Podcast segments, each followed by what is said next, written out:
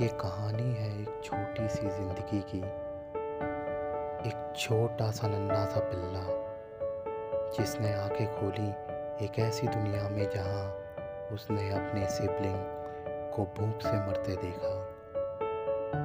जिनकी दुनिया एक बड़े डस्टबिन और एक छोटी गली तक थी, जिसकी माँ अपने सब बच्चों को खोने के बाद अपना आखिरी बच्चा नहीं खोना चाहती थी।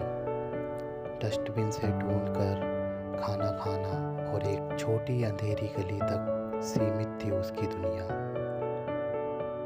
जहाँ से खड़े होकर दिखती थी उसे सामने एक जगमगाती रोशनी से फैली हुई जगह, जहाँ उन लोगों का आना जाना रहता था जिन्हें उनकी माँ इंसान थी